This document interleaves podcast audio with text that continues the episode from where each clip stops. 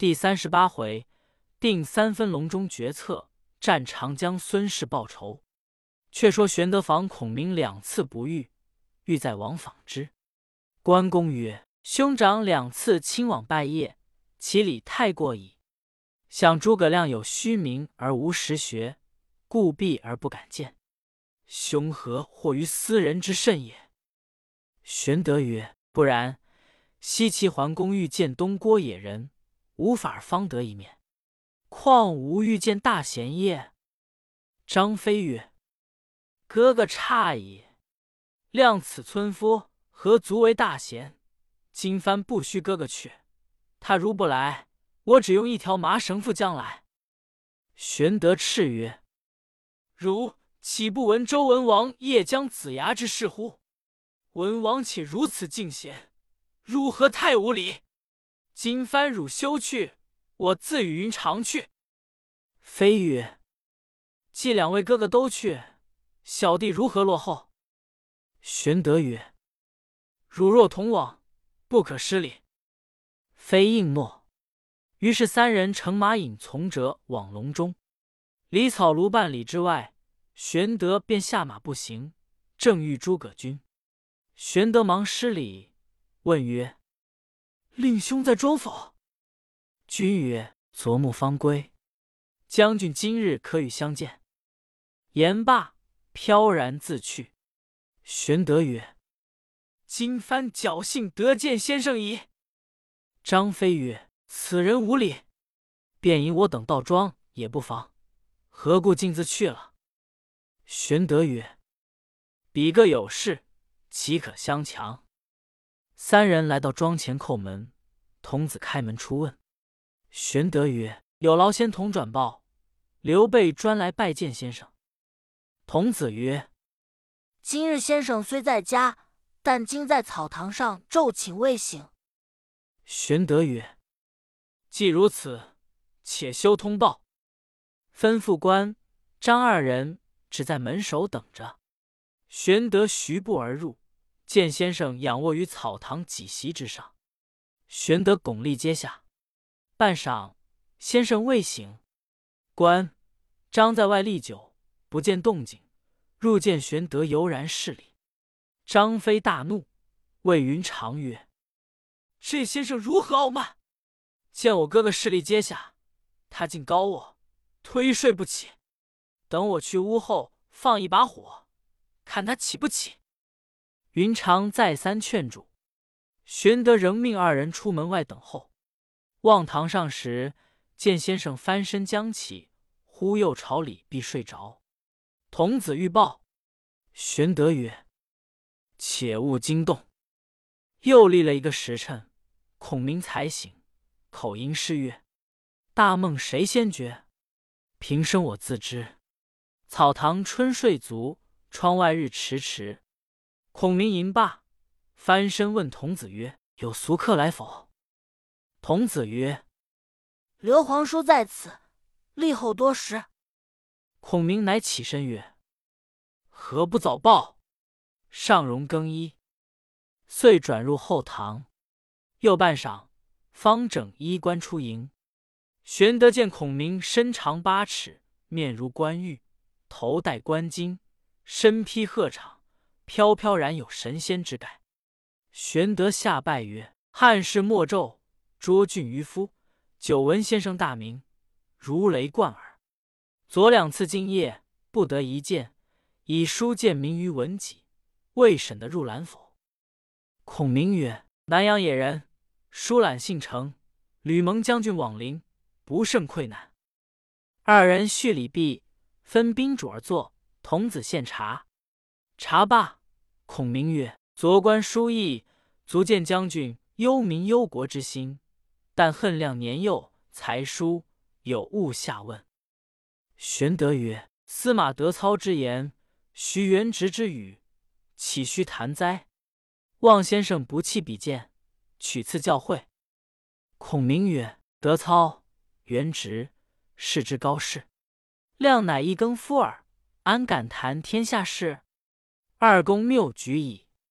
将军奈何舍美玉而求顽石乎？玄德曰：“大丈夫抱金世奇才，岂可空老于林泉之下？愿先生以天下苍生为念，开背于鲁而赐教。孔明笑曰：“愿闻将军之志。”玄德平人促席而告曰：“汉室倾颓，奸臣窃命，备不量力，欲伸大义于天下，而治数浅短，弃无所救。唯先生开其愚而整其恶，实为万幸。”孔明曰：“自董卓造逆以来，天下豪杰并起，曹操是不及袁绍，而竟能克绍者，非为天时，亦一人谋也。今操以拥百万之众，挟天子以令诸侯，此诚不可与争锋。孙权具有江东，以立三世，国险而民富，此可用为援而不可图也。荆州北据汉、缅，历尽南海，东连吴会，西通巴。蜀，此用武之地，非其主不能守，是代天所以资将军。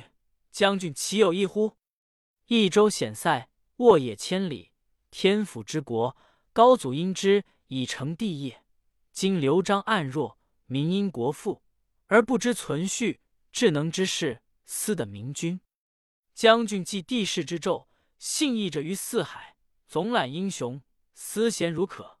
若跨有金。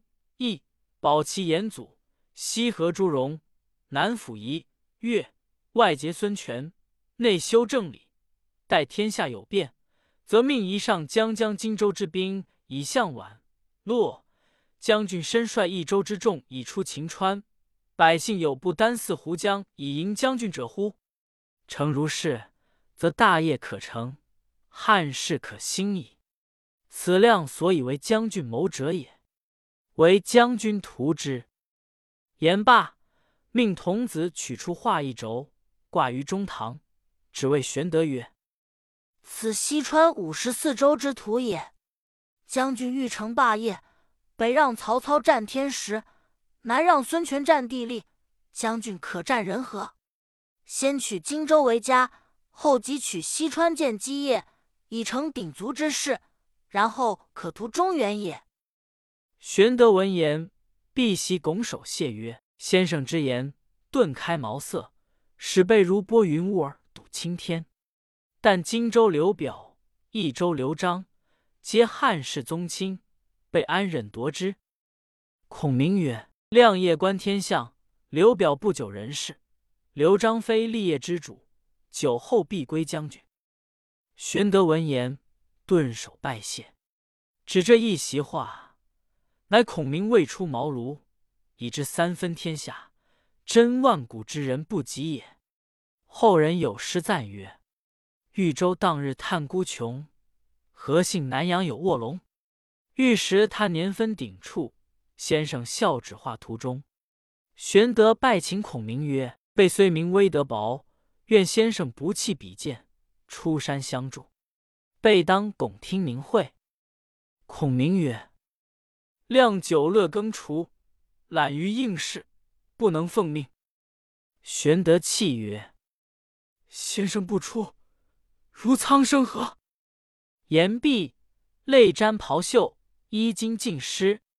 孔明见其意甚诚，乃曰：“将军既不相弃，愿效犬马之劳。”玄德大喜，遂命官张入拜献金马礼物。孔明故辞不受。玄德曰：“此非聘大贤之礼，但表刘备寸心耳。”孔明方受。于是玄德等在庄中共宿一宵。次日，诸葛均回，孔明嘱咐曰：“吾受刘皇叔三顾之恩，不容不出。如可躬耕于此，勿得荒芜田亩。待我攻城之日，即当归隐。”后人有诗叹曰：“身未生腾似退步，功成应意去食言。只因先主叮咛后，心落秋风五丈原。”又有古风一篇曰：“高皇手提三尺雪，芒荡白蛇夜流血。平秦灭楚入咸阳，二百年前机断绝。大灾光武兴洛阳，传至桓灵又崩裂。献帝迁都幸许昌，纷纷四海生豪杰。曹操专权得天时，江东孙氏开红业，孤穷玄德走天下，独居新野愁民恶。南阳卧龙有大志，腹内雄兵分正齐，只因徐庶临行语，茅庐三顾心相知。先生尔时年三九，收拾情书离龙母，先取荆州后取川，大展金轮补天手，纵横舌上鼓风雷，谈笑胸中换星斗。龙骧虎视安乾坤，万古千秋名不朽。玄德等三人别了诸葛均，与孔明同归新野。玄德待孔明如师，食则同桌，寝则同榻，终日共论天下之事。孔明曰：“曹操于冀州作玄武池，以练水军，必有清江南之意，可密令人过江探听虚实。”玄德从之。使人往江东探听。却说孙权自孙策死后，居住江东，承父兄基业，广纳贤士，开宾馆于吴会，命顾雍、张宏言接四方宾客。连年以来，你我相见，时有会稽看泽，字德润；彭城严峻，字曼才；沛县薛宗，字敬文；汝阳程炳，字德书；吴郡朱桓。字修木，陆绩，字公绩；吴人张温，字惠树；乌商骆统，字公绪；乌城吴粲，字孔修。此数人皆至江东，孙权敬礼甚厚。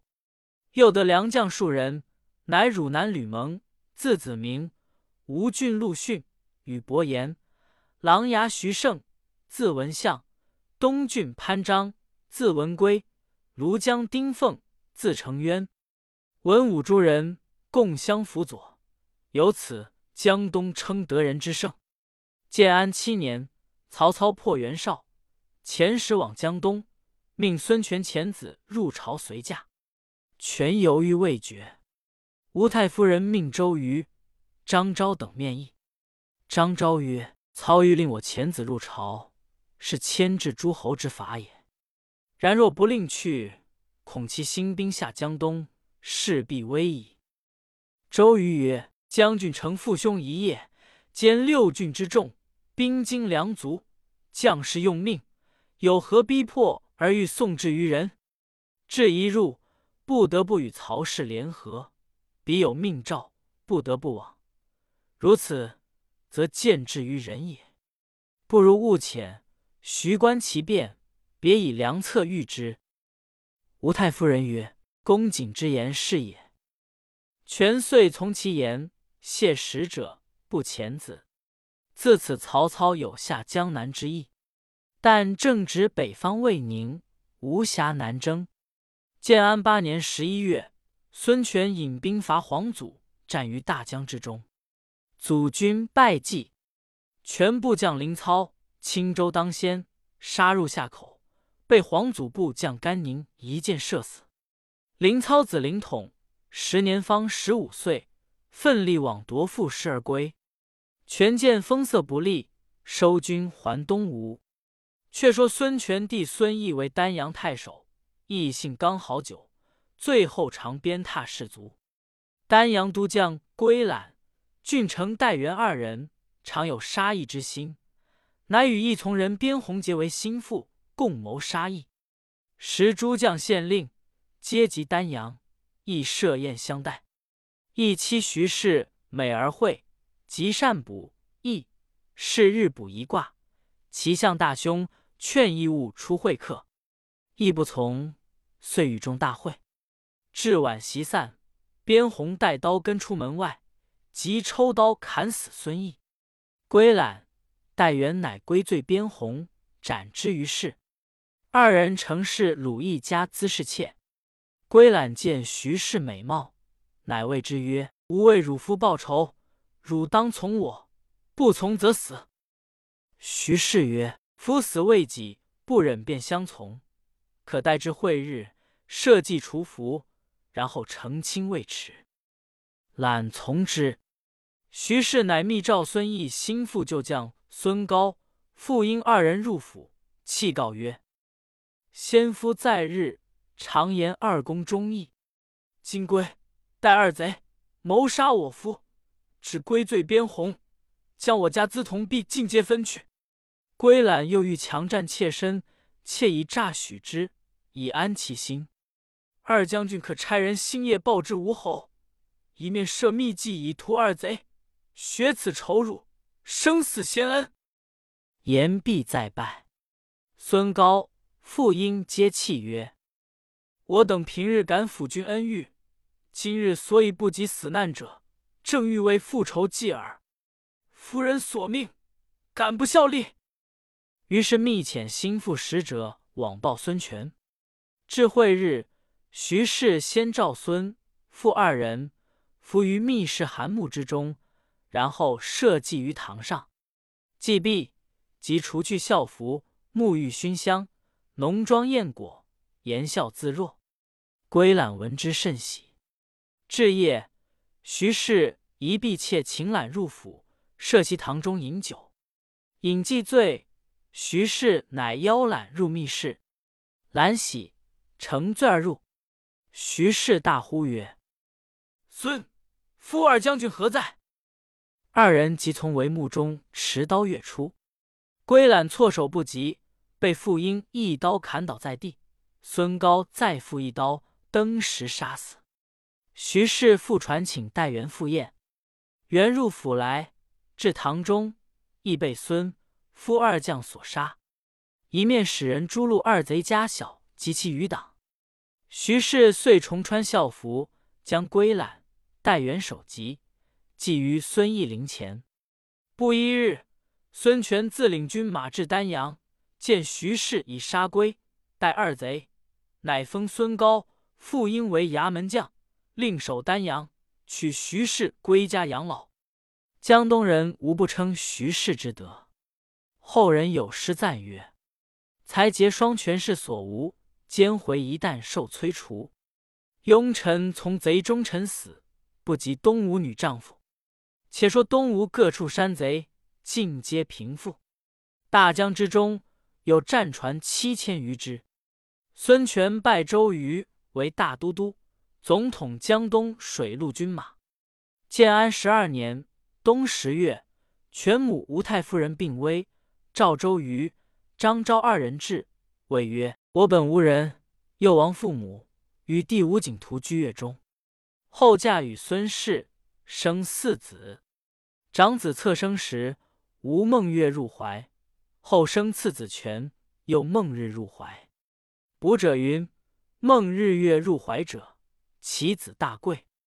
不幸侧早丧，今将江东基业复权。望公等同心助之，吾死不朽矣。幼主权曰：“汝是子部，公谨以师父之礼，不可怠慢。吾妹与我共嫁汝父，则亦汝之母也。吾死之后，是吾妹如是我。汝妹亦当恩养，则家婿以嫁之。”言讫遂终。孙权哀哭，具丧葬之礼，自不必说。至来年春，孙权商议欲伐黄祖。张昭曰：“居丧未及七年，不可动兵。”周瑜曰：“报仇雪恨，何待积年？”权犹豫未决。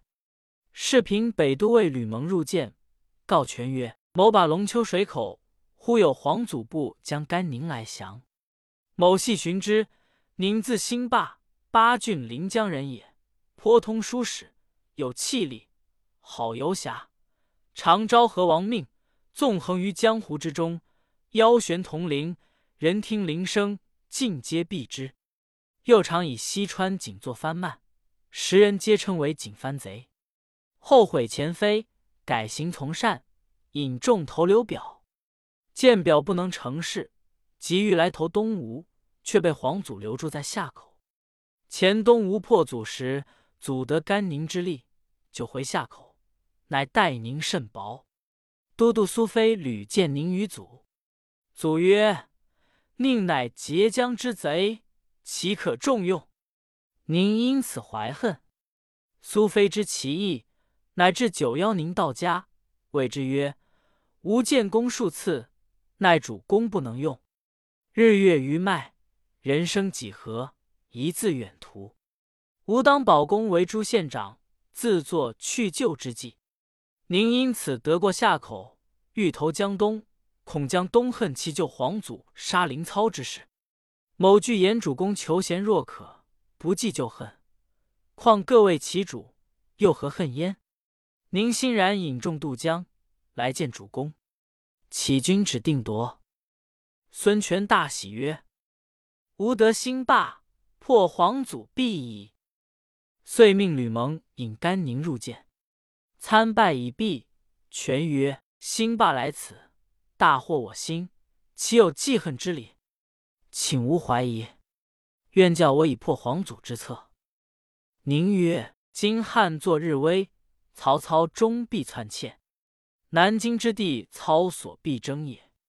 刘表无远虑，其子幼于列，不能成业传机。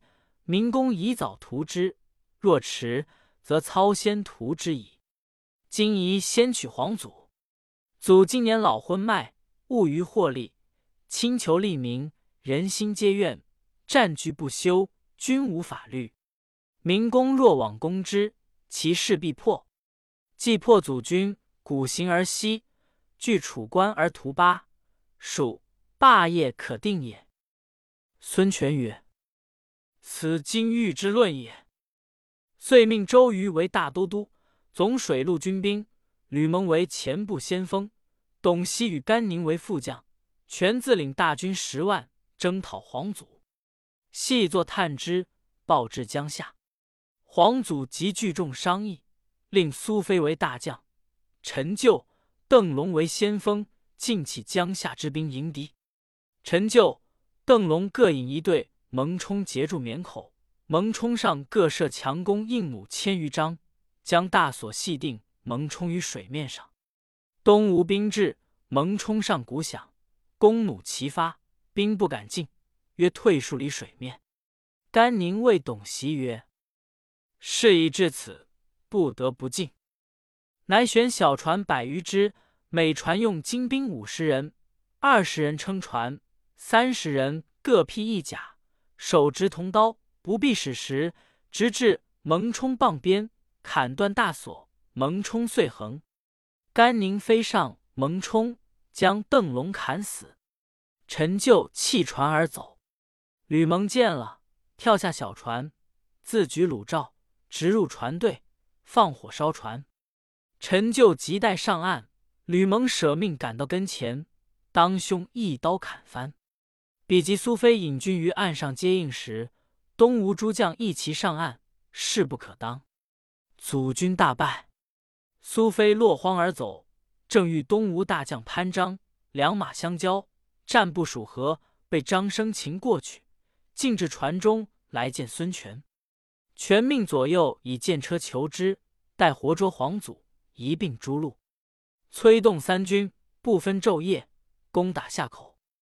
正是，只因不用锦帆贼，致令冲开大锁船。未知皇祖胜负如何？且看下文分解。